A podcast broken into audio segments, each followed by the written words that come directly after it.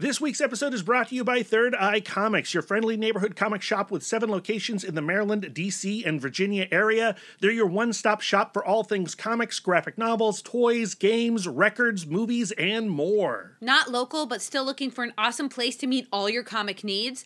They've got an amazing website, shop.thirdeyecomics.com, where you can browse thousands of items Pre order your new comics and have it sent right to your doorstep for a flat $5 shipping rate. They were such a blessing during lockdown. Mm-hmm. Just as our Usagi Yojimbo passions were brewing, we were able to reach out to them, order all the books that they had on their shelves, all the saga collections from Dark Horse Comics, and get them to our door lickety split. And here's a little hot tip they have out of print comics at cover price. Yes. I hate to tell you that because we want them all for ourselves. We do not have a Third Eye Comics near us, but we do make the long trek out to Annapolis on a routine basis because the shop is so grand and gorgeous. And it's an honor to have Third Eye Comics sponsoring Comic Book Couples Counseling because, yes, they are one of the best comic book shops in the country. Google any best comic book shop list and you will find them. And it's in no small part because they have the kindest, most helpful, coolest staff on the planet. They will fill your comics niche. But again, even if you're not within driving distance, it's worth checking out their website. Find a link in the show notes and start browsing and shopping today. Third Eye is here to help you read comics play games, collect toys, spin records, and never grow up. Bum bum bottom bum bum bottom bum bum bottom bum bum bottom bum bum bottom bum bum bottom bum bum bottom bum bum bottom bum bum doobie doobie da da da doobie doobie da da da doobie doobie da da da bum bum bottom bum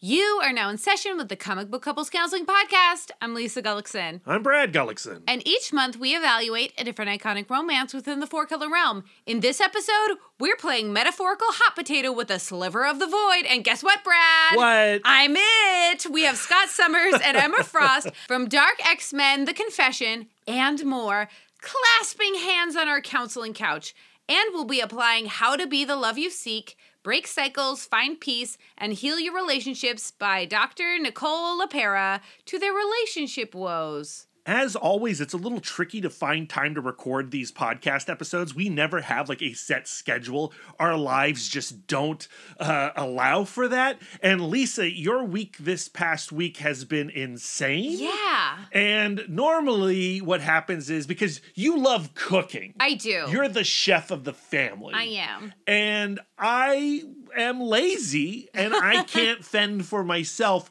So I just wait for you to come home really late at night, and even though it's like nine o'clock, I'm like, Lisa, get to the stove That's and start making me happens. dinner. how it happens is I come home from work, and part of my decompressing process is getting into the kitchen and making food because it's something like that's very active, so it quiets the demons. Yeah, in yeah. my mind that are chitter chattering about my work day. But this past week, you really have not been able to do that at all, and I was like, Lisa I can rise up. I've been watching a lot of Top Chef yeah. with you, and I think I can do some actual cooking. Which is a revolution in our household because you didn't, you haven't even had like the curiosity to do it. You know what I mean? Uh, I mean, I, yes, that that is a, that's a fair statement. I think that deep down, I've had a curiosity to do it for a while but I didn't have the confidence to try, mm. right? Uh, but I had a conversation this past week with cartoonist Dave Baker, uh, who has a new book coming out called Mary Tyler MooreHawk. And that conversation is going to be found on the website, comicbookcouplescounseling.com plug, plug. this week. Uh, and in that conversation, he uses this phrase the beauty of the attempt, mm. right? And that has been rattling around in my noggin these last several days. And I thought to myself, well, yeah, the beauty is in the attempt to do that dish. The dish doesn't have to be perfect. The beauty isn't in the result. The beauty is in me trying to do it and also help the family in the process, our family of two. Yes, and what that has allowed me to do is work on notes in the evening, which is something I haven't been able to do in the past. But I've been really motivated by talking schema because it has been the literal most Yeah, fun. and that's how we're able to record right now in the middle of the week. Look at making it happen. Uh, but I do want to just relate some of my cooking adventures for our listeners. Please do. I've done a few meals now at this point. I did a sweet potato enchilada situation, which was pretty good. I thought it was yummy. I didn't love it. And then I did, well, I ultimately ended up doing a poke bowl. I was attempting to make actual sushi without the right equipment. uh, and guess what? You can't do that. You got to have some of the tools. Uh, but that was pretty good too. yeah, was, uh, w- you've made it twice because Yeah. I requested it a second time. My favorite, though, was what I made the other night, which was a butternut squash risotto. And for our top chef listeners out there, the people who obsess over that show like we do, you know that a risotto is the kiss of death on that show. And because of that, I wanted to try it. And the recipe that I had said that I could do it in 30 minutes. Well, Tom Colicchio has told us you can't do a risotto in 30 minutes. And friends, he's right. You can't. Especially the way that you were doing it. Which was what, Lisa? so the key to risotto is that you are gradually adding stock Yep, yep, yep. I was doing that. to the rice and Uh-huh. cooking it out. Uh-huh, uh-huh. But the stock has to be hot. Yeah, because yeah, every yeah, time you add Right. room temperature stock, the cooking stops. Yeah, and I did double check the recipe, and the recipe did say that, and I just missed that part. Right. I also missed the part where it told me the measurements. uh, I, I- and so I went to the grocery store with the recipe, and I bought all the ingredients, and then I got home to cook it, and then I could not find the measurements. Well, it turns out if you scrolled all the way down to that website, Mm-hmm. the measurements were at the very, very, very bottom Yeah. after the instructions Yeah. and after the ingredient list, which I found infuriating. But that's how they all are, and you know this now. Now I know that. Now I know that. But when I was making the risotto, I was making it with leeks and I was making it with sweet potatoes again because Lisa loves sweet potatoes. Do do by sweet potatoes you mean butternut squash? Same thing, right? Uh, I was making butternut squash, and you know I chop up that and I start to saute them, and I you know it was a whole butternut squash and it was three whole leeks. I was like, that's a lot of squash and leeks. This is more than like a cup of rice, so let's do three cups of rice. Yeah.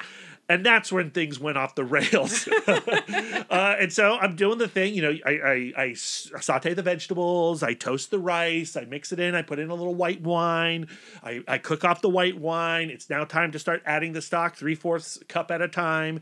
And, you know, I, I complete an entire, you know, two cups worth of stock and the rice is still super crunchy. And I'm like, I don't. Do I crack open another batch of stock? And I did. And then I'm still mixing three fourths at a time, still mixing. And then Lisa calls up and she's like, "What are you doing?" She's like, "Oh my god, it's not hot. You got to do it hot. Heat up a kettle and use water now. Stop wasting stock." so Well, I mean, you'd already concentrated the stock anyway. There's no. that's true. That's true. That's true. And, and, and so that's what I do. Granted, I did not know you were making three cups of arboreal rice. so I'm pouring in the scalding water now, and I'm stirring, and my arm is getting tired. Like this is like a real workout. I might as well be at the YMCA, and uh, I'm pouring in the hot boiling water, and I'm stirring like uh, uh, like the Tasmanian devil, and then I kick up the boiling water Yeah. onto my left hand and I boil the hell out of my left hand. And by the way, Lisa is on the phone with me when I do this. Yeah. And she gets to hear me unleash a torrent of profanity. It was very colorful. and I'm hopping up and down our poor neighbors down below as I'm screaming obscenities and watching my hand turn bright red.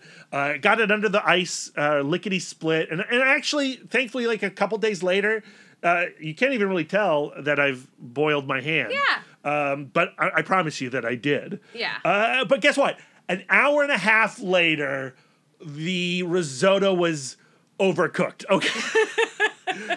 but but it was really tasty. It tastes delicious, and guess what? A lot of the standards for these meals are just arbitrary.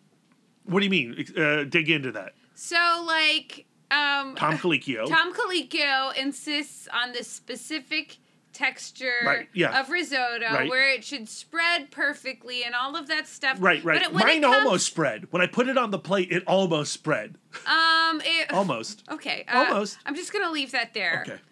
But like, in order to make something delicious and satisfying as a meal, it doesn't have to meet these arbitrary Tom Colicchio. The flavor's got to be there, Yeah, right? it just has to be yummy. And I gotta say, the flavor was there. Yeah, it was and I was good. super happy with my butternut squash risotto, and I feel like a top chef. Yes, yes, and then we got to reheat it today. Yeah, yeah. Added and some you stock. added some stock. yeah, and added more wine actually too. Cooked that off. Tastes delicious, and now it was like more of like a, a loose congee Yeah, texture. yeah.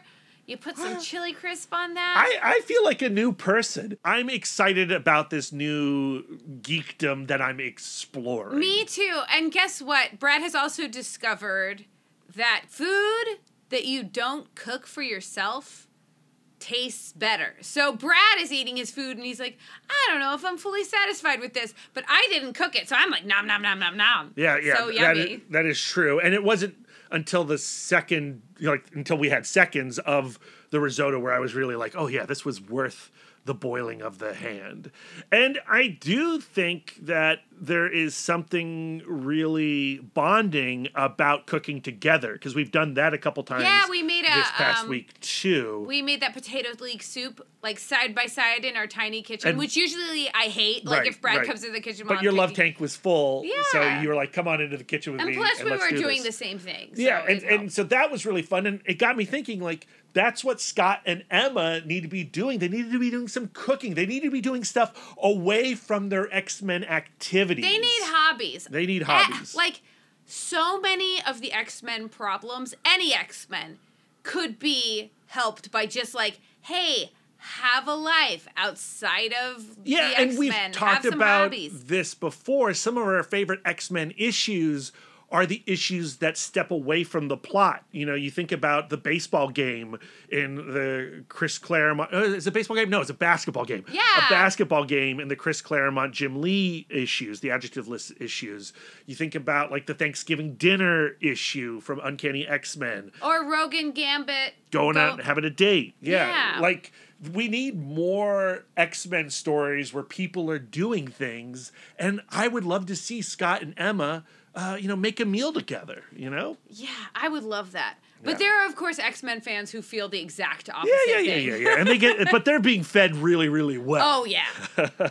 Uh, I'm super excited that we have landed on episode two of our counseling session series with Scott Summers and Emma Frost. I feel like I've learned so much about them Yeah. as people, and of course, we're also learning about ourselves, which feels great. Now, that is basically us also telling you that if this is your first uh, Scott and Emma episode with Comic Book Couples Counseling, well, there's at least two other episodes. Uh, there was the episode in which we discussed Planet X and Here Comes Tomorrow, our last Scott and Emma episode. And then there was also our fifth anniversary special where we revisited the psychic affair between Scott and Emma in Grant Morrison's run as well. Links in the show notes. Uh, go take a gander at those episodes if you want to catch up on this particular conversation that we're kind of in midstream with. Yeah, and if you want to really go deep, you can go find our first four episodes, which were Scott and Jean episodes. I'm not including links to those episodes because those episodes were not peak podcasts. We were just getting our footing. yeah, and, and and and Brad just can't handle listening to that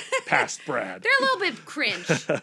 Uh, in this episode, we're jumping into a specific moment in their relationship when they put it all out there for each other and got as close to a high functioning couple as they ever really do Yeah. during their entire romantic tenure. Uh, but this is a heck of a continuity jump from our last Scott and Emma discussion. Uh, it's practically impossible to determine how much story time has passed between then and now, but we can determine exactly how much publishing time has passed. It's about five years, uh, 2004 to 2009. Dark X Men The Confession was a one shot published by Marvel Comics in September of 2009. It's written by Craig Kyle and Chris Yost, penciled by Bing Cansino, inked by Roland Paris, colored by Edgar Delgado and Brian Reber, and lettered by Rob Steen. And we're pairing that with Uncanny X Men issues 518 and 519, which were published by Marvel between December of 2009 and January of 2010. They were written by Matt Fraction, penciled by Terry Dodson, inked by Rachel Dodson, colored by Justin Ponsor, and lettered by Joe Caramagna.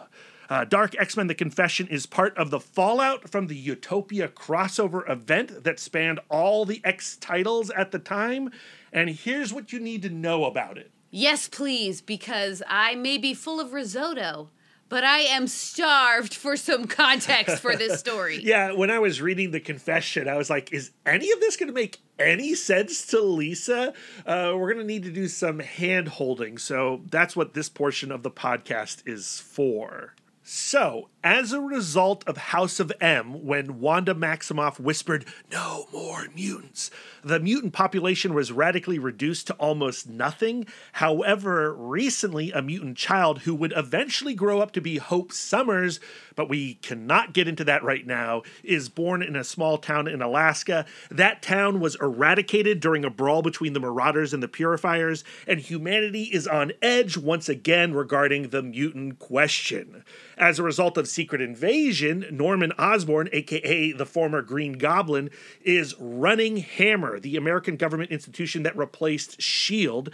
He's formed his own Dark Avengers, as well as a Dark X Men team led by Emma Frost, a mutant he thinks he can trust or at least control. I feel like I need like a running timeline. I feel like I need like a visual X Men history I'm sure you can find some fan created one. And even if you went to somebody like the Comic Book Herald mm-hmm, website and mm-hmm. looked at their reading uh, list, I bet you there's something that you could track. Uh, but Marvel itself cannot publish enough encyclopedias fast enough to really capture the insanity of the X-Men timeline. Because all of these points are familiar to me. I I just get confused in what order they happen. And what what order have they happened in in context to the stories we're reading right now. Right, right, right. Well, that's what I'm trying to do, Lisa. Sorry, I'm listening. So, right before uh, Dark X Men The Confession, uh, in California, the Proposition X legislation starts to gain traction. And if passed, it would require all human born X gene positive people to undergo mandatory chemical birth control. Yikes. Riots erupt across San Francisco, where the X Men are stationed, and Norman Osborn sends in his Dark Avengers to quell them. War rages, and during that conflict, Emma Frost betrays Norman and is infected by a sliver of the Void, the malevolent entity that lives within the Dark Avenger known as the Sentry. Uh, she thinks she can control it. We shall see about that. And also, during this conflict,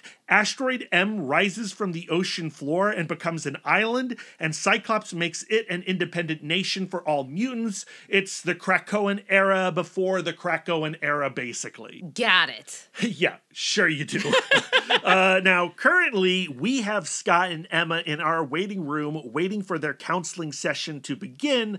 But before we get into it with them, Lisa, we gotta talk about our love expert who will be helping us through these often murky romantic waters. Yes, of course. Brad and I are not relationship experts. We are only experts in loving each other, and we only counsel fictional characters.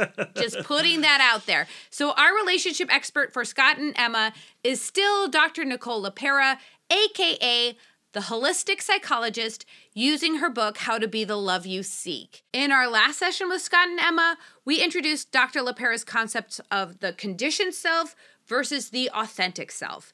Your conditioned self is the version of yourself that you are habitually after being conditioned by situations that made you feel insecure or unsafe. Your subconscious drives your behavior away from situations that gave you negative results and towards what gave you positive results. Your authentic self is the person you would be if you had never experienced any insecurity or discomfort. The person that is encoded in your soul the existence of which we are just accepting as part of the premise. Right. When Dr. LePera had a clinical practice, clients would come to her complaining about being stuck in a pattern of failed relationships where the results were always the same. Either they would feel unlovable or they had always selected unsuitable partners. The conclusion that Dr. LePera came to is that it was not their authentic selves they were bringing on dates, but rather their subconscious was sending conditioned selves, and their conditioned selves were not making an authentic romantic bond, but rather a trauma bond. Wee woo, wee woo, wee woo, red flag alert. Dr. LePera has a pesky habit of redefining psychological terms in a way that I personally find misleading, hmm. particularly in chapter three, Understanding the Neurobiology of Trauma Bonds, in which she redefines the terms trauma and trauma bonding. She defines trauma as any stress that exceeds our ability to emotionally process the experience and says that couples that end up in relationships that mirror our traumatic parental relationships as trauma bonding. Mm.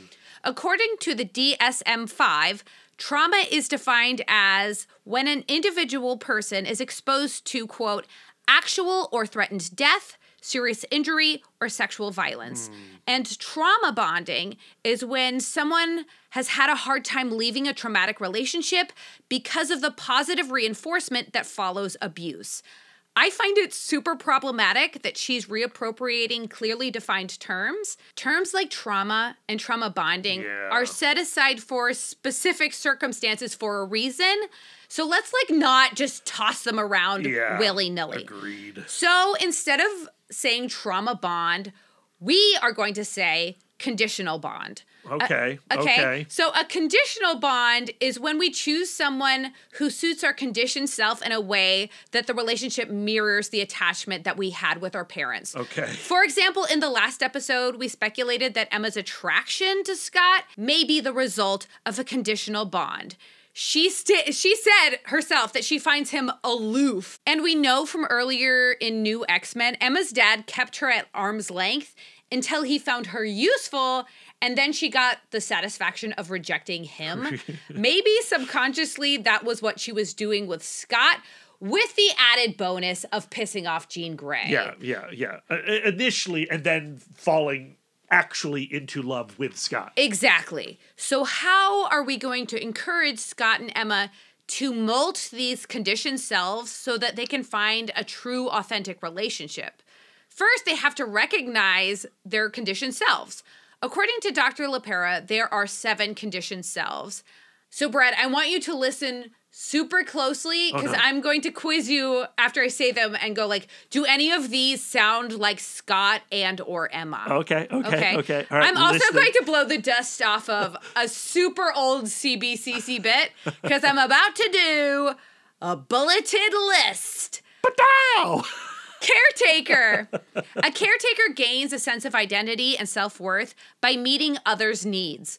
They believe that the only way to receive love is to care for someone else physically or emotionally. They tend to be, and remember this turn of phrase, hypervigilant people pleasers. Patow. Overachiever. Overachievers attempt to be perfect in all things, including relationships. They require constant external validation and are consumed by comparing themselves to others. In relationships, they try to carry most of the responsibility and struggle to ask for or receive support. They tend to be preoccupied with self analysis and self criticism, especially when deprived of external validation. It's hard not to just jump in and start going like, okay, I know who that f- that belongs to. Yeah, yeah. Well, keep your eggs in your basket. That's not a turn of phrase, but that's what I'm telling you to do. Patow! Underachiever avoids evaluation and judgment by attempting to go unnoticed. They have low self worth, fear criticism, can be emotionally distant, avoidant, and disengaged in order to avoid rejection. I know who this is too. They may act out as a means to receive negative attention in order to validate deep rooted feelings of unworthiness. They often distract themselves with self deprecating thoughts and detach themselves, slowing down motivation and energy to delay decisions or actions. Patow! rescuer slash protector. They find themselves in relationships that allow them to rescue, protect, or be of service to someone they perceive as helpless. They gain a sense of superiority for not needing help themselves and therefore find it difficult to ask for support when necessary. Like caretakers, rescue protectors tend to be hyper vigilant people pleasers, but they focus more on people they perceive as specifically vulnerable.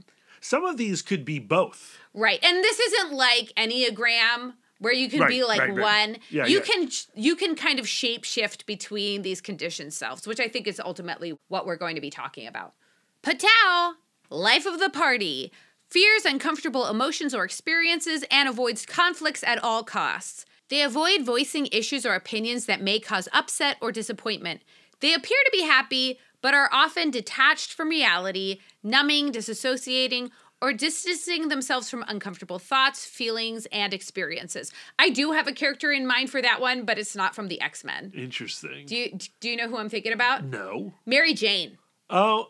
Uh, When we yeah, first yeah, meet her yeah, in the yeah, yeah, 60s? Yeah, yeah, yeah, yeah, Yes. Yeah, yeah, yeah. Patau, yes person. They're agreeable with no expressed preferences in relationships. They are people pleasing pushovers.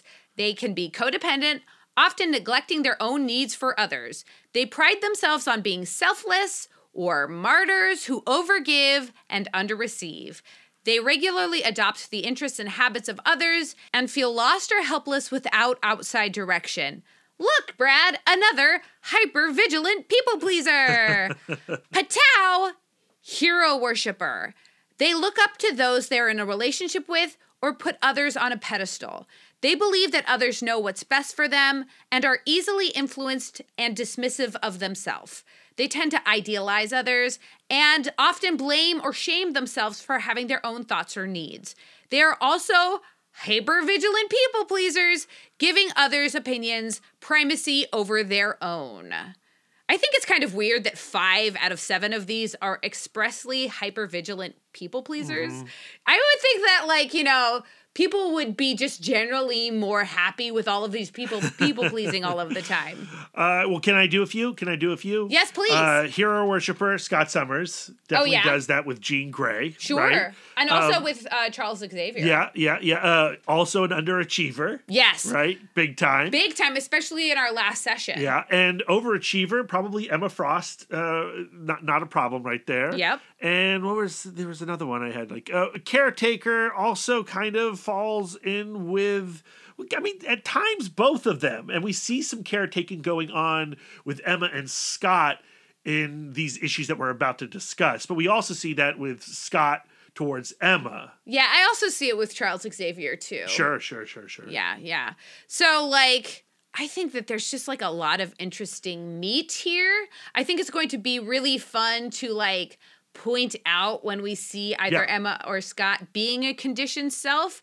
And hopefully, by bringing that to their attention, they can express more autonomy over their subconscious and make a choice that perhaps leads them more towards their authentic wants and needs and desires. Yeah. Uh, before we can do that, though, before we can dig into these specific issues, we got to do some Referrals.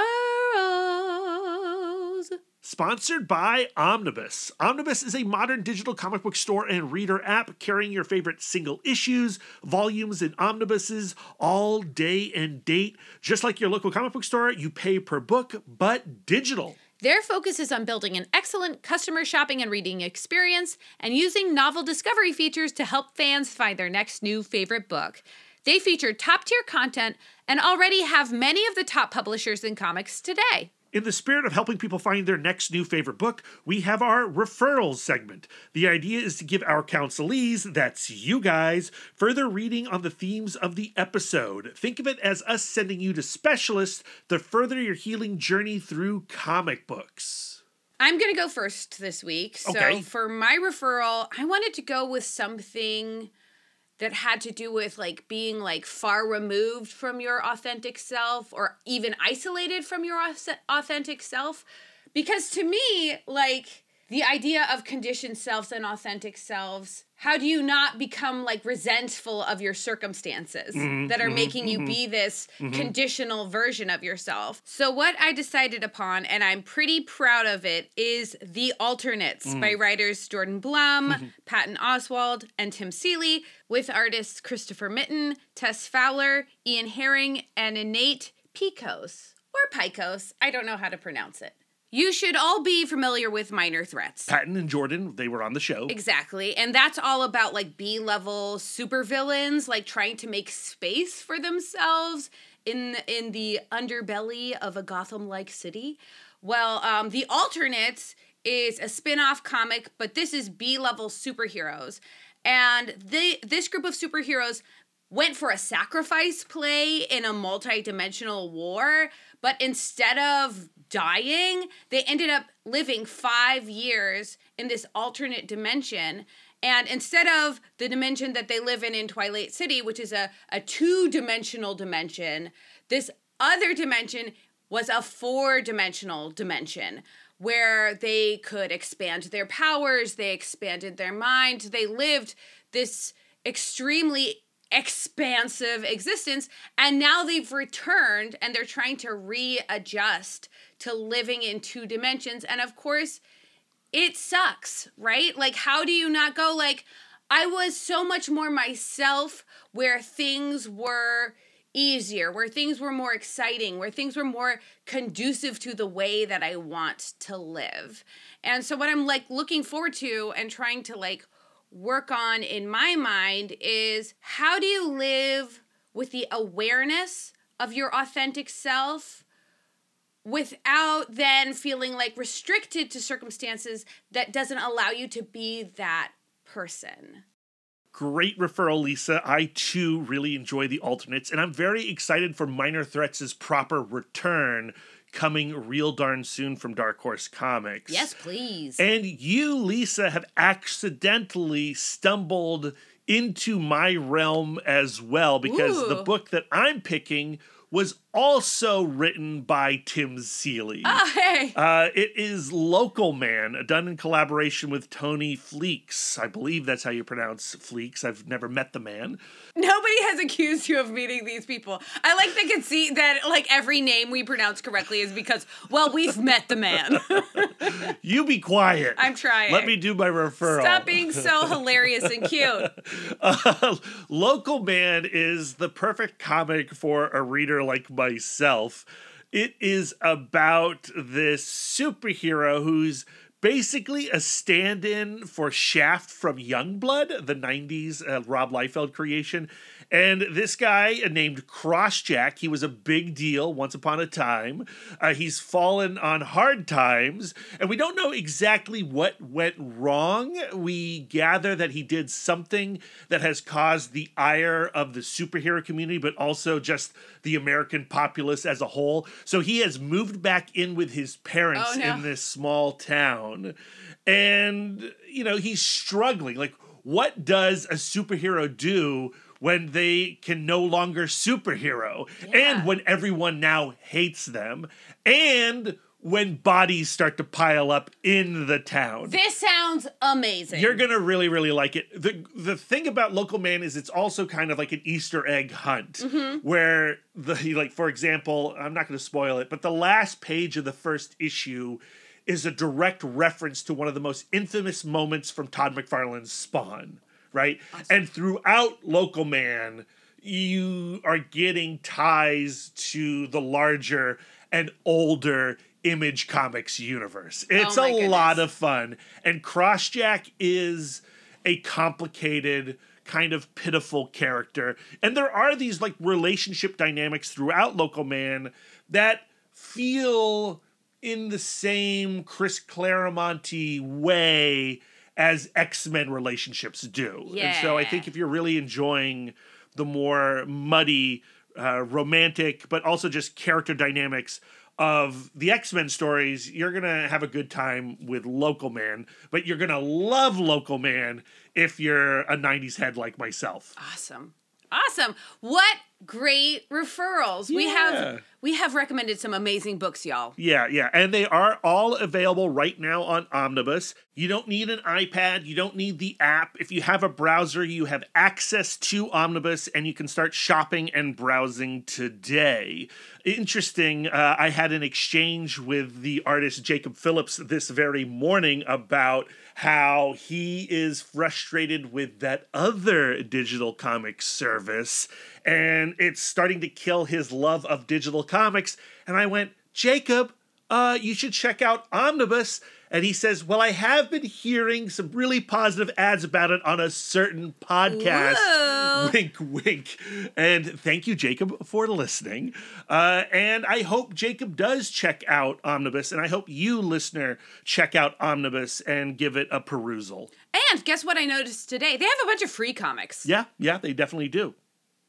So who doesn't like free comics? Everyone likes free comics. Yeah.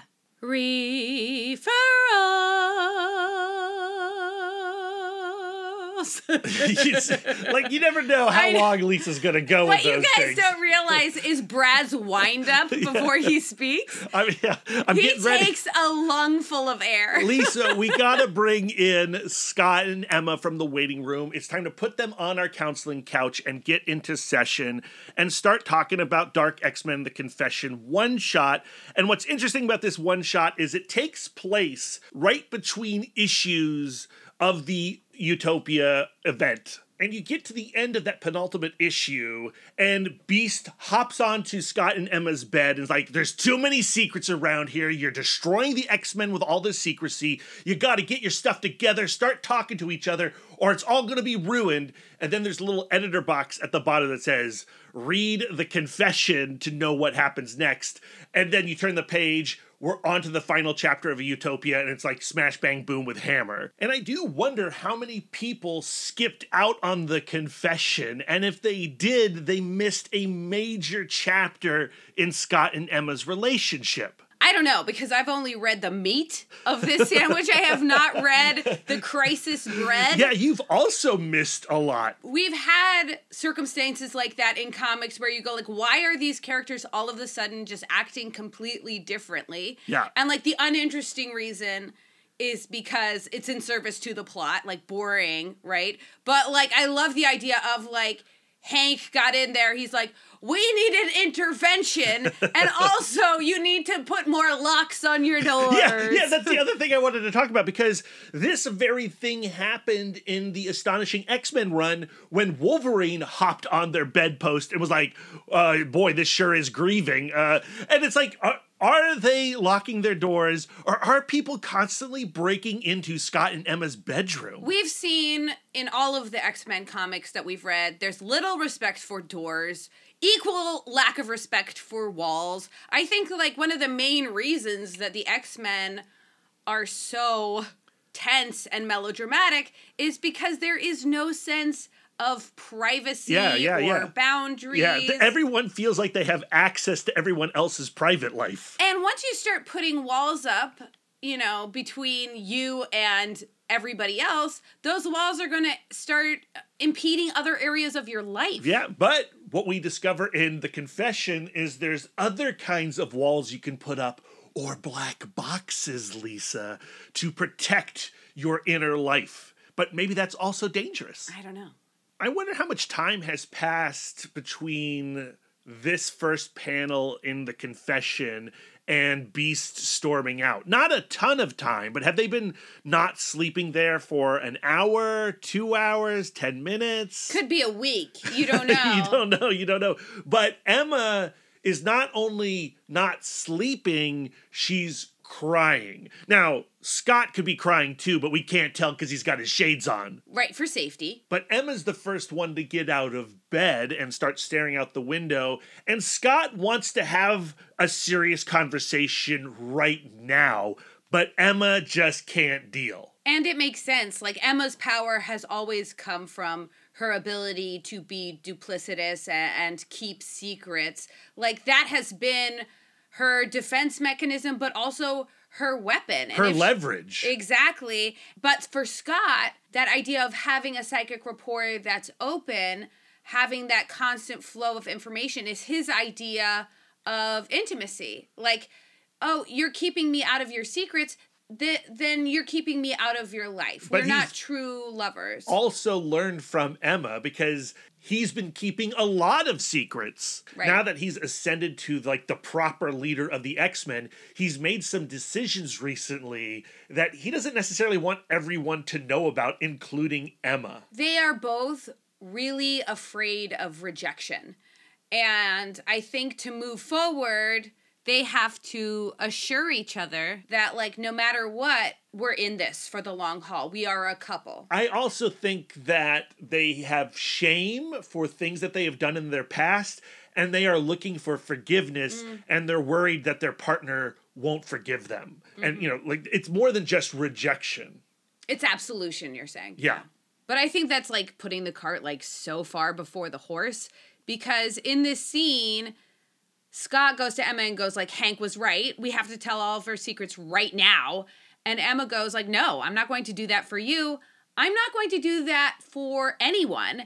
And Scott goes like, "Okay, yeah, officially rejected." Right, Right? he feels awful. He makes a clenched fist and he storms out. and sleeps on the couch uh, where any student can come and find him bare chested and in his boxers. I'm scandalized. That is inappropriate, right? But in this scene, Scott drops hints that he's like, we're already not together. And that's because this little clutch of students comes up to him and goes like, Emma's missing. We can't find her. And Scott says, Did you check her room? And they go, Don't you mean your room? yeah, he's packing his bags. Yeah, yeah, he's out. In his mind, he's been dumped. They're like no longer together. He finds a note from Emma where she says, I'm off to go kill a guy, presumably Norman. And Scott goes to access their psychic rapport, but she's not answering. He runs to the door, he rips it open, and there is Emma. She hasn't gotten that far. And this is where she admits, yeah, I have some secrets that I have to get off my chest, and I need to tell them to you face to face. I am ready for this level of intimacy, but extremely reluctantly and under duress. And do you know what people who are reluctant and under duress love? Hoops. Yeah, they enter one of the uh, psi shielded rooms so that they can have this conversation. And Emma's ready to talk immediately, but Scott tells her to stop. Let's have this conversation inside, in me. He wants to have it happen on his terms. this is like a terrible foot to start this conversation on with with Emma going like Will you just listen to me? I'm feeling so frustrated. And Scott's like, No, I got this. I have like the perfect thing. But you know how dudes are when they have like a tool? Yeah, they got a like- strategy, a Yeah, plan. Yeah, yeah. And they're like, Don't interrupt my very internal train of thought. Yeah, because I know if I do this the way I want to in these steps, it's going to work out for me. So, you know, Emma has been to this special room before, this black door with the red X. Scott has told her about this psychic black box where he keeps all his secrets, and it's a black box that he learned to construct from Jean Grey. And Emma has not really ever pressured him to open it, and he hasn't felt like opening it. And so, to him, him inviting her into this special room inside his head and then opening this box. It's this ceremony. It's this level of commitment that he's never done before and he wants brownie points for it. Yeah, and she it's just not her it's just not her language. it's not impressive to her. She Her- does her- this all the time. No, no, I think it's like for her, intimacy is I'm not going to be curious about your secrets. yeah i You're- respect your boundaries And yeah, and he's going like, no, I'm actually doing this amazing, vulnerable thing. And I think that they do reach a level of understanding through this back and forth, even with this kind of like rocky start. Yeah, we've talked about secrets before on the podcast and how, you know, there are like you don't need to know everything about your partner. Right. It's a relationship, not a deposition. Exactly. But if there are things in you that are eating away at you mm-hmm. and preventing you from being intimate with your partner, you may need to work those things out with a therapist. Right. I think a lot about Esther Perel's like infinity symbol. Intimacy in a relationship is not just being one person, it's the idea of going apart so you can come together again going apart so you can come together again and like the pattern creates this beautiful infinity symbol of a lasting relationship Right, right, right. So I don't want to like jump to the end of this issue quite yet to dude see. we are going page by page this is juicy There's a lot going on here. Um, but I do relate to Scott in this moment. He wants to get it all out there. I think he does agree with Beast. He does think there's been too many secrets. And this is his grand romantic gesture. So when Emma starts to say, like, I want to tell you everything that I've been up to, but just know that no matter what, I, and then he cuts her off, you never have to tell me that. I know. You know, I know you mm-hmm. love me. Mm-hmm. all right. This is about me showing you what I've done. You have no idea what I've done. My sins are bigger than your sins. But what's interesting is that when he opens the box and the two of them are suddenly surrounded by these shards of memories, most of those memories I feel like belong to Emma. Now, we see obviously Scott's kill squad, the X Force, but we see Emma with Tony Stark. We see Emma killing her sister. We see Emma with Namor.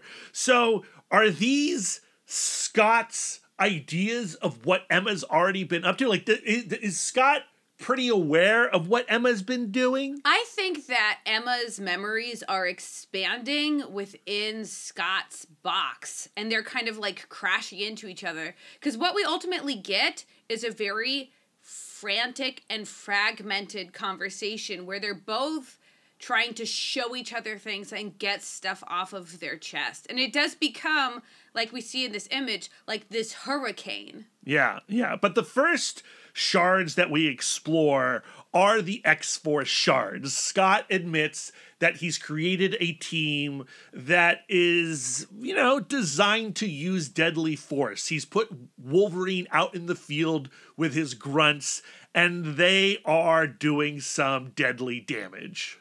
The lines that stand out to me in Scott's narration is that like this went against everything I believe in and publicly stand for and I did it anyway. Like my ultimate priority was keeping us alive and I didn't have any kind of other alternative to doing this thing that is not the kind of thing Scott Summers would do. How very Henry Kissinger of him. Yeah. And then we turn the page and we see Emma's first confession. And her first confession is when you met me at the Hellfire Club, that was really me. I am the White Queen. I am someone who tortures people and sleeps with people to manipulate them and And that's and people think that's what I'm doing with you. and I can't blame them. I have no evidence to the contrary. Yeah, and we see her with Tony Stark, and we see her with Namor, and it, it's interesting reading these scenes, knowing that Emma Frost is currently married to Tony Stark in universe right now. Uh, but I got to tell you, if uh, you go back and read this Matt Fraction run of X Men, the relationship I find the most compelling is the one between Emma and Namor, especially as she's trying to navigate her morality within Norman Osborn's The Cabal. Mm-hmm. Because they're both kind of bastards, and I love watching two bastards love each other. Yeah. And I guess like Emma and Tony Stark, that's kind of a similar vibe going on, which makes her relationship with Scott so unique. Like she kind of makes Scott a bastard, or is it just a coincidence that he c- becomes kind of a bastard while they're together? She feels responsible for it because here she says, part of Tony Stark doesn't respect you because of me, and he's not the only one, mm-hmm, mm-hmm, right? and what mm-hmm. does Scott Summers cherish more than his reputation? And here she is just like publicly damaging it by association. Scott can also see, though, that the secret is becoming less of a secret to the rest of the X Men. You know, people are finding bloody sheets around the house. And the fact that Scott is keeping a secret is alienating him from others. It's putting his students in danger at times. And it's changing his self perception. He's saying, like, I told myself this is for the greater good, but this is who I am now. I am a person who is culpable of all of these awful things. And I kind of get the impression that Emma at the beginning sort of resents this confession because when he's talking about endangering his students, she goes, uh, I killed all of my students. Right. You endangered your students, but I killed all of them. And then I killed my sister. And she admits to telling herself the same things. She tells herself, I'm doing it for the children, but it's who I am. It's who I've always been. It's who I'll always be. The children are just an excuse for me to be the terrible person that I am publicly known for being. So I feel like we need to get some perspective now from Dr. LePera because I think an argument can be made that they're doing all of these things out of self defense. Being a mutant is a really scary and threatening thing to be, and they're being threatened with death all of the time. And eradication, right? Yes. Like the Proposition X is chemical birth control. So I feel like an argument can be made that it's not their authentic selves doing this. It is these conditioned selves. It's Scott's tendency to be this rescuer, protector, who's like putting all of his energy into, I have to protect the vulnerable mutant population.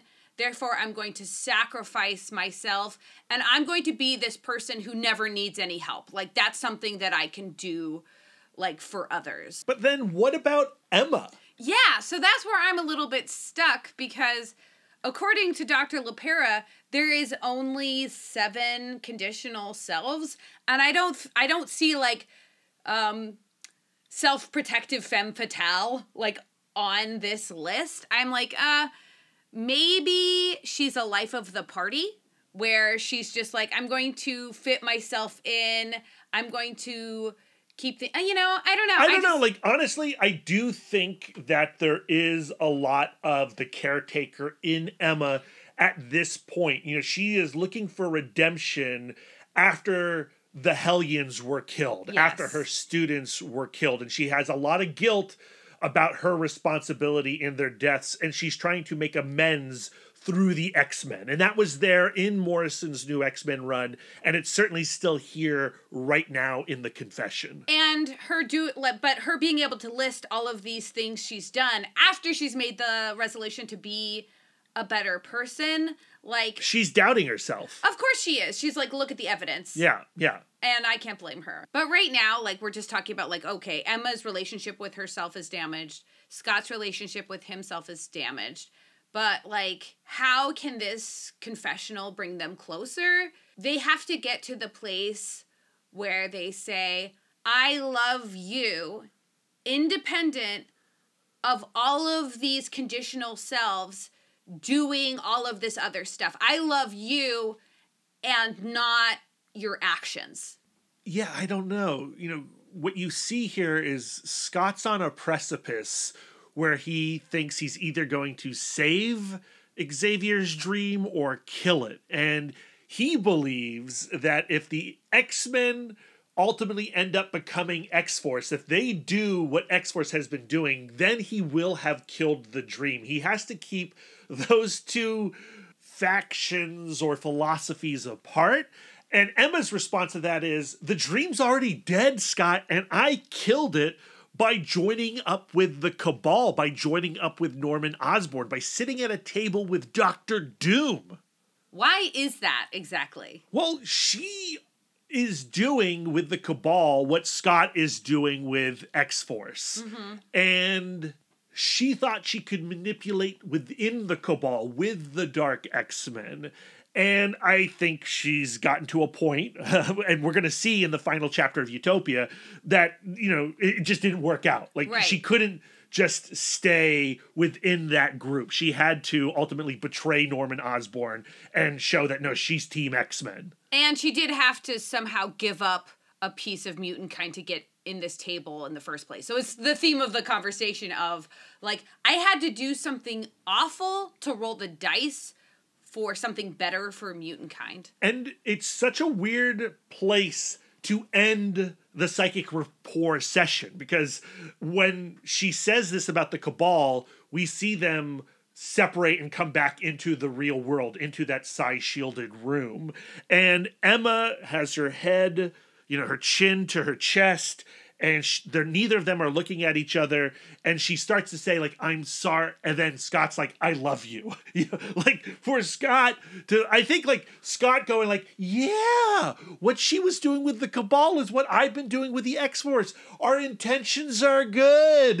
Well i think like i think you know he doesn't say like i forgive you. True true. But he, i he says I love you. And then he goes on to say, I don't care about Stark or Namor. Those men don't know you, Emma. Not they never did, not like I do. As in, like, I love your authentic self. You have let me to this deeper place where I can see the real you. And that you're not that different than me. Like the things that I've been doing are the things that you've been doing. We're two Henry Kissingers in love. Scott states that. He says, like, you're willing to do anything for mutant kind, just like me.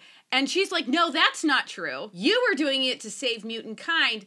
I was doing it to save my relationship with you. I was preferring death I was preferring the death of my reputation, the death of students, the death of mutant kind over being rejected by you. And I don't know if I believe that.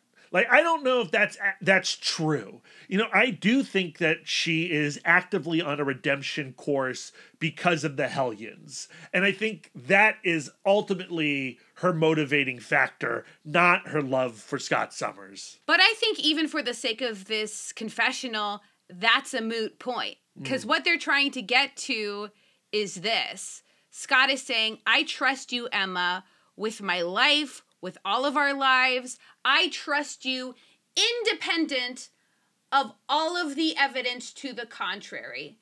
Mm. And she says, I have never doubted you once, despite all of the evidence of the contrary, right? So, this is like, to me, that is people saying like I love you and you are not your history. You there is a soul in there that is the existence of which is proven by um, what is it called again? Quantum mechanics.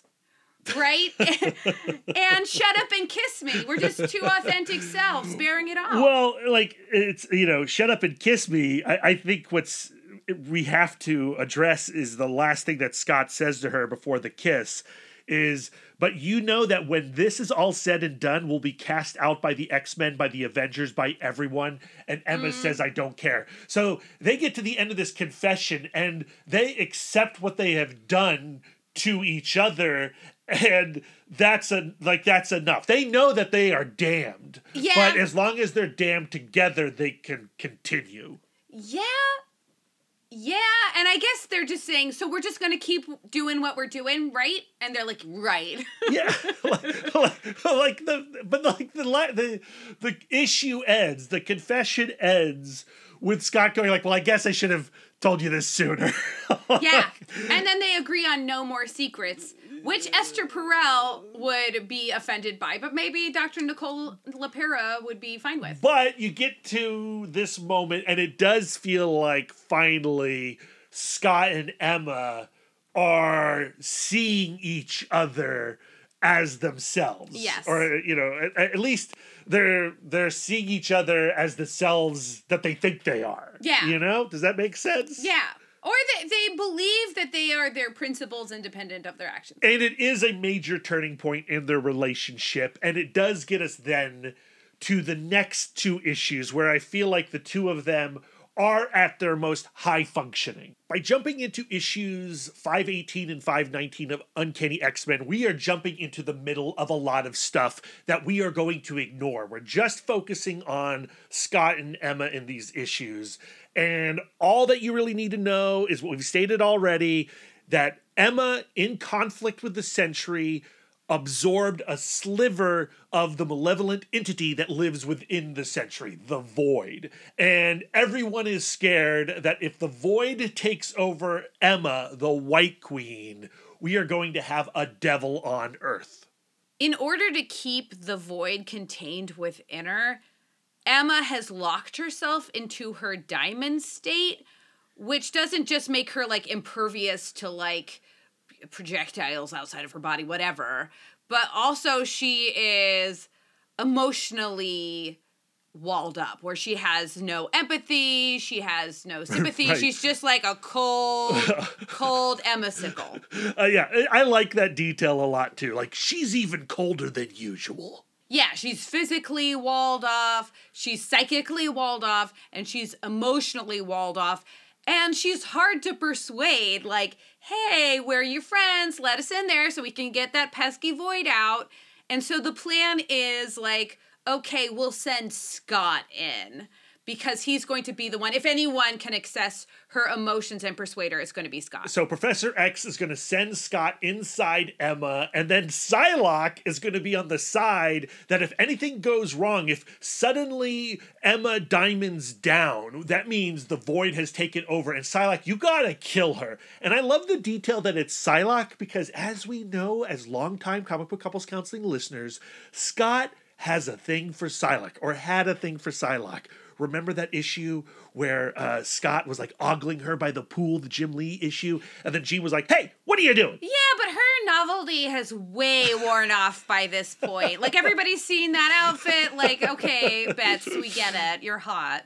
And it appears initially that when Scott enters into Emma, that sounds dirty because it is, because it totally is. When he enters Emma, these other identities, personas of Emma start to physically or psychically pull the two of them apart. But these other Emmas are not speaking with Emma's voice, they're speaking with the void's voice. They have a black word balloon, a square word balloon. But Scott can't see that. Like he can't see that they're speaking with like black word balloons. But he can see like their black voidy eyes, right? Like he doesn't he doesn't clock that oh gosh, this is the void uh, immediately, but I think like he should. I think it's way more romantic than that. I think he can go like, okay, I can recognize your authentic self versus all of these other iterations of you that are there purely defensively. so that when he does clock it like oh the, the, these are not emma. These other things are not emma. This is the void. He can go i have no problem blasting you in the face. Right, and we all know that blasting someone in the face is the universal sign of not respecting her. right right so right. so yeah, so yeah, of course he can he can blast conditional Emma in the face. i love this panel and i just want to take a moment i'm really enjoying terry dodson and rachel dodson's art during this sequence Yeah. I find it like extremely overtly symbolic, this idea of the void. When you have a void inside you, it sucks away at the person that you truly are. And I think that the symbolism is the most apparent when Cyclops begins blasting him in the face. yep And they start saying things like, feelings mean pain. The flesh means pain. No more pain. It's like this idea of like vulnerability is unsafe. Like I'm in a place where I can't be vulnerable.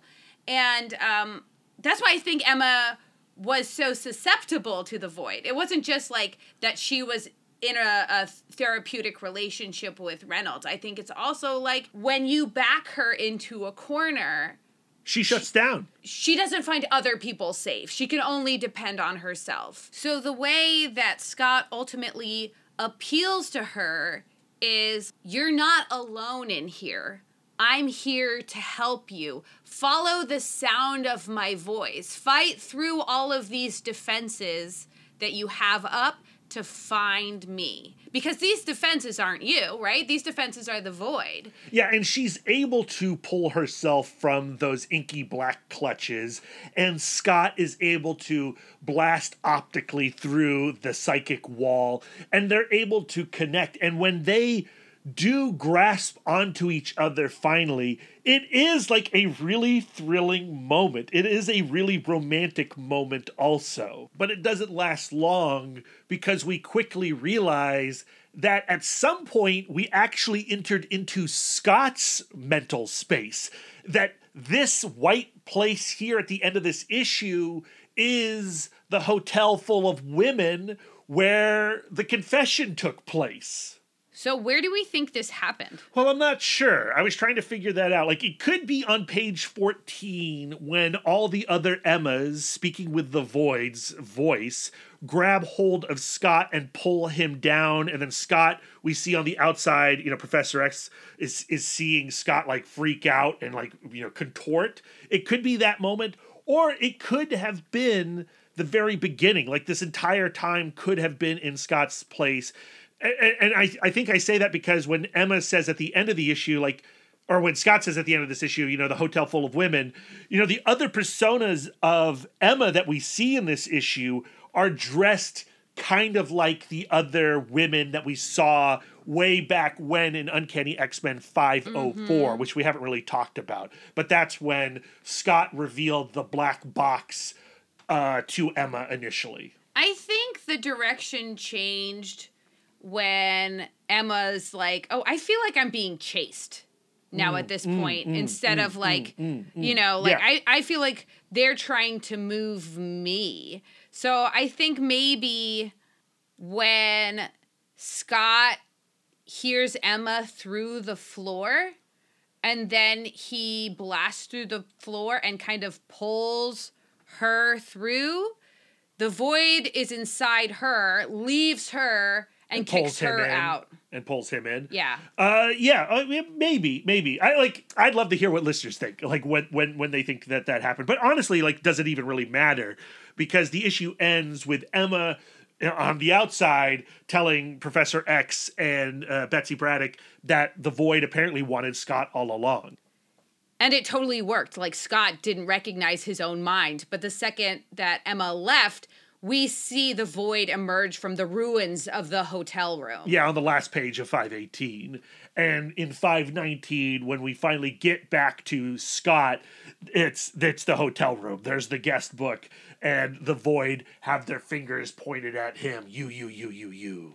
And those silhouettes are all the outline of Jean. Yeah. We see Marvel Girl, we see Phoenix, we see the Black Queen, and they're saying, Why couldn't you save us? Right, right. And you know, in Uncanny X Men 504, when Emma first visited this hotel room, all the women of the X uh, Men team were there. Like you could see versions of, you know, Rogue and Storm, but there was no Jean Grey present. There were no redheads. And I think that he was specifically suppressing her. Yeah. Like he didn't want to think about what he still considers a failed marriage and a failed relationship because we see these outlines of Jean articulating all of his fears. You're not good enough, and I could have made you better. I could have given you. Uh, like I could still give you power. Yeah, let me give you greatness. Maybe we're seeing like a little bit of hero worshiper in Scott's conditioned self. Like he worshipped Jean and he could never be good enough for her. And then Emma busts in. I love this moment. Me too. And she starts just like spinning this energy and exploding. And she looks so good. She's like in this combat attire. Yeah, yeah. Like it's such a like Schwarzenegger moment. She is here to save the day, to save her man. And I love what she has to say because Scott is of course like, "Oh my, like how did you do that?"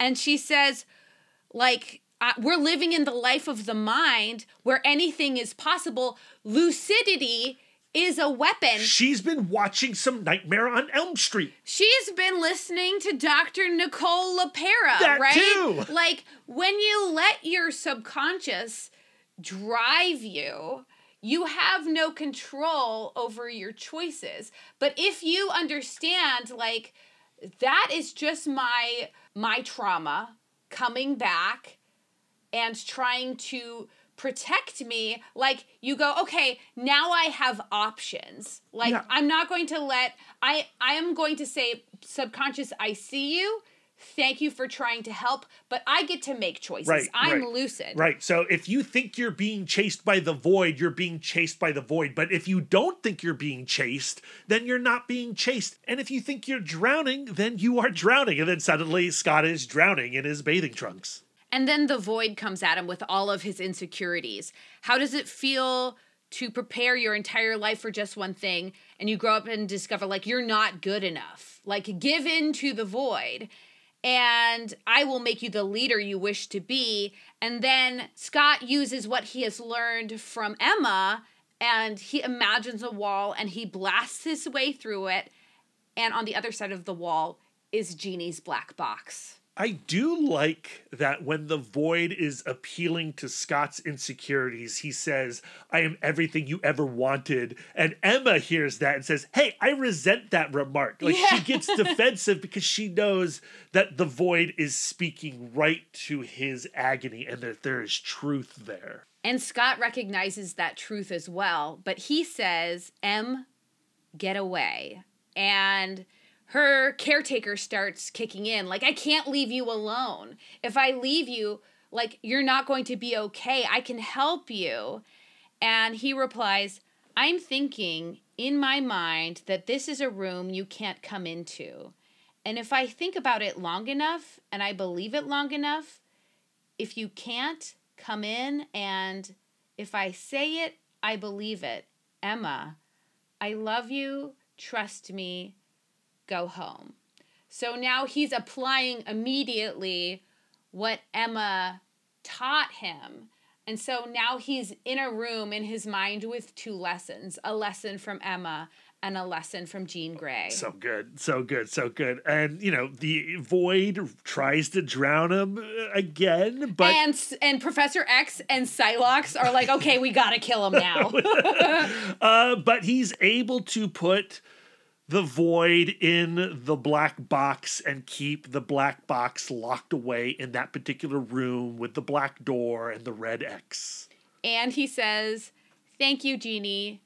That's another one I owe you." And so, like, that's a big moment too, where he's able to acknowledge Jeannie in that place, right? And- uh, but and from a place of gratitude, like, "Hey, Jeannie, you're not here anymore, but you're still helping me, and that is that is that makes our relationship worth it." Yeah, but he's still Cyclops. he still has some confidence that I'm not sure is deserved because he goes, Nobody will ever open that door. Nobody will ever open that door. Nobody will ever, ever open that door, you know, uh, because if he says it, it's going to happen. It's his space. You know, he owns that space.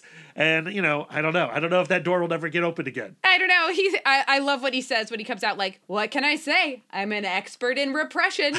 like, this never works out badly. Everything, every like all internal mind walls always stay Yeah. intact. Yeah, he, you know, there's some humor there. There's some self awareness there uh, that I respect. But I mean, like, we've all been in that position where we go, like, okay, we're just going to have to deal with good enough for now. Yeah. You know, yeah. like, Well, that's the X-Men way. Yeah. Right? Like that's the X-Men way. We got to deal with we got to we got to accept what's good enough right now. we'll just keep putting out the fire because we don't have time to address the el- electrical system or whatever. Yeah, yeah, yeah. And that's where we're going to leave Jean Oh, oh, oh, oh Freudian slip. Freudian slip.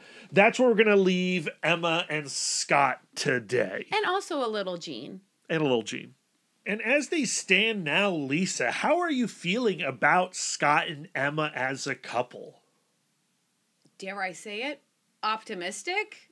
Yeah, like so um one of the things we talk about all of the time on comic book couples counseling is from the Gottmans and and their love lab and how they said like couples that talk about their relationships as stories of triumph tend to last longer than couples where they tell the story of their relationship as struggle and failure. Yeah. And I think that's also true for your relationship with yourself. Like, Yeah. I feel like Scott was looking at himself as a failure because of all of the compromises he's had to make with his principles and, you know, the, f- the like the way he views his relationship with Jean Grey as a failure and his attraction to Emma as a also a failure of character. Like i think that he just wasn't going to be able to function like that. Yeah. like he was he couldn't he couldn't move forward looking at himself as a failure and looking at his relationship with jean Grey as a personal failure. And i think now having triumphed over his fears manifested by the void he's going to feel a lot more confident in his his relationship. And i think also emma seeing him conquer his fears on his own and going like i don't actually even though he is way less powerful than me like i don't have to babysit him anymore. He can take care of himself and we can be a more balanced couple I get to the end of these three issues, which I really loved. Me I liked too. all three of these issues. Me too. And I like them a lot as a couple. I like them more than I have ever before. And I would recommend that if you enjoy ScEmma and you want more ScEmma, you really should read the entirety of the Matt Fraction run. Uh, this is the most space that they get as a couple in that entire run, so there aren't really as many issues that are as this weighty regarding their relationship. Uh, but there's lots of good little bits here and there, especially issue 504. If I was to take a lesson from Scott and Emma specifically, I think like it is good to like step outside of your partner's problems to kind of let them resolve them on their own. Like I know I have the tendency of like um when you're you're in some kind of conflict i go like let me get in there. Let me fix it. Let me let me um let me save you.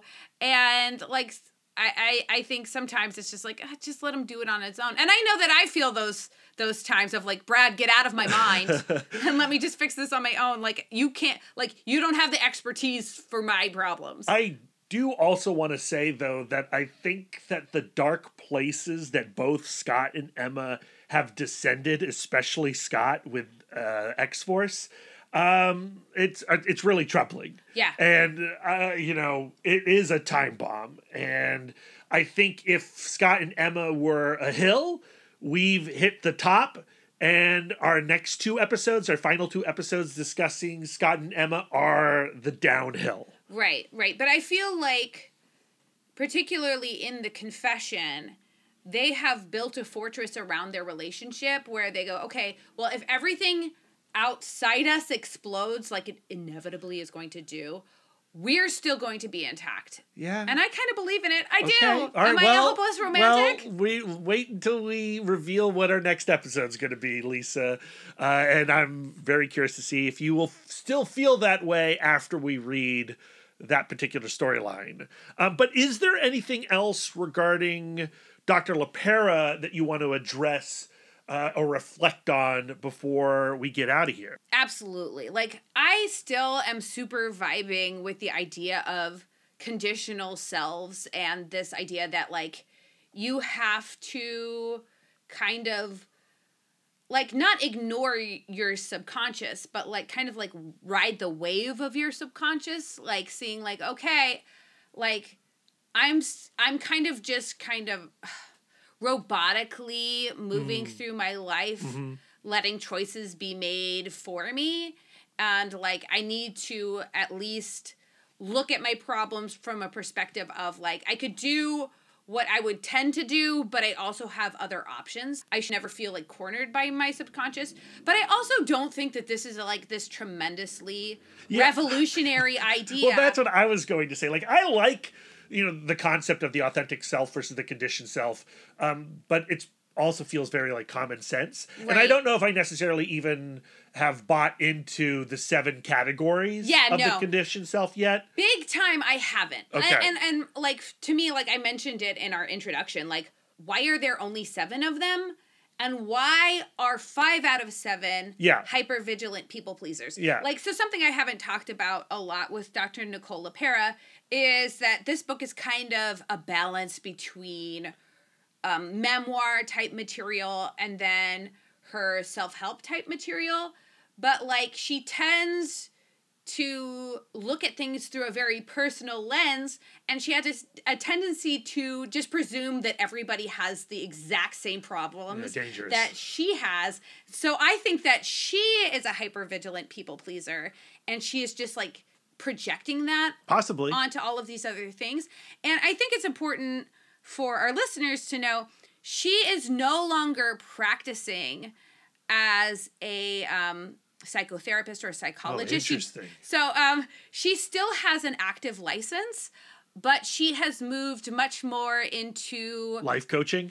Mm, yeah, more into the like YouTube, TikTok, Okay. Influencer space. Okay. And she's been criticized for moving people away from psychotherapy and instead like like hashtag self-healing.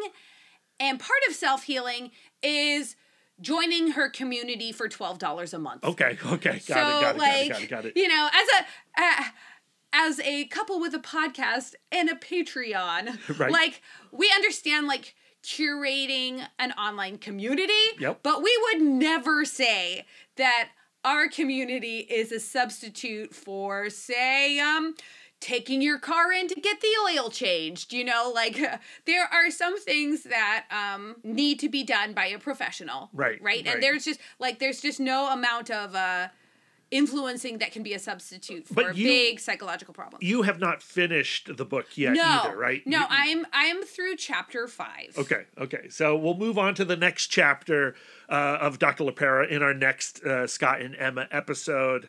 Uh, we've got a lot of cool stuff coming up, comic book couples counseling wise.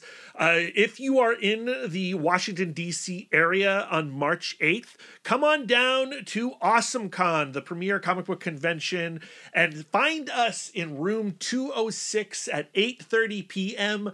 Lisa and I are having the first ever comic book couples counseling in person panel. yes yes we wanted to have kind of like cozy after con party vibes Yeah. like hey you spent a whole day at the con let's decompress let's gather our thoughts let's speak romance let's talk comic book couples And the panel right before us is about the fun of smutty fan fiction. Yeah. So hit up them at 7.30 and then stick around at 8.30 for get comic book all couples horned counseling. up get all horned up and then get, get with us and we're going to tell you to settle down. And before that, on February 25th at the Alamo Drafthouse in Winchester, Virginia at 4 o'clock, we are screening the superhero satire from the 90s, The Meteor Man, which was written, produced, directed, and starred Robert Townsend, who also made American, not American, I was going to say American fiction because I just read an article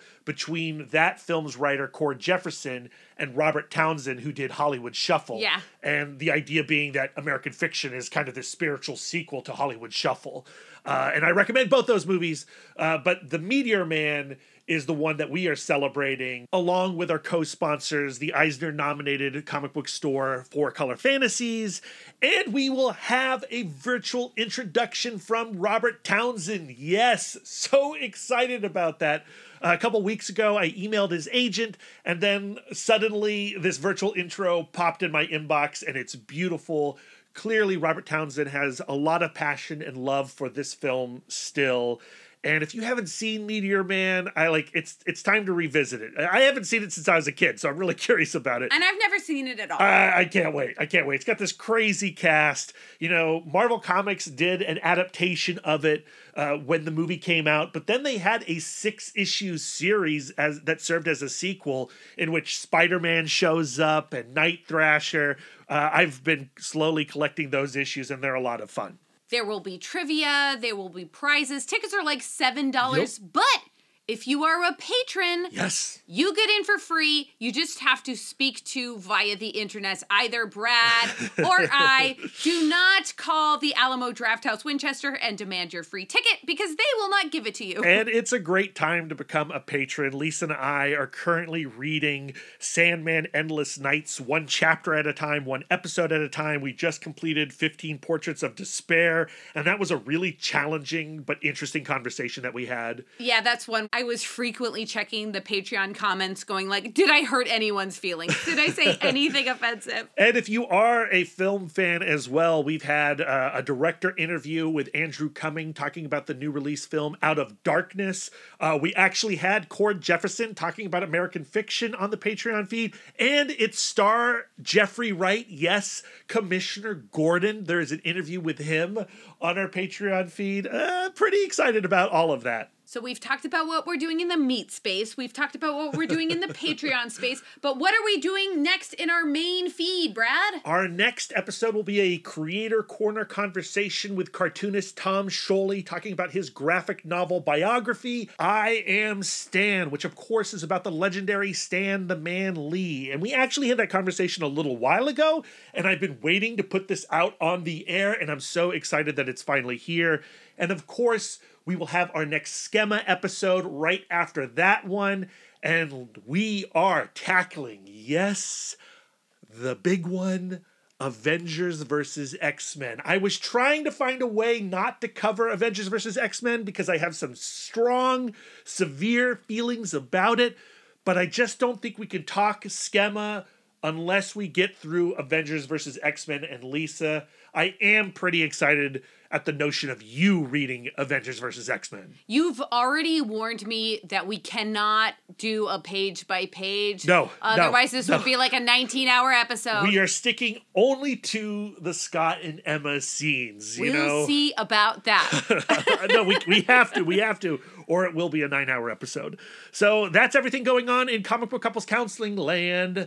Get excited if you're not already, but you should be. Okay, Brad, I feel like I need to just kind of retract into my mind space, which is not a white liquid, but not liquid room, nor is it a hotel room. I think Okay. it's.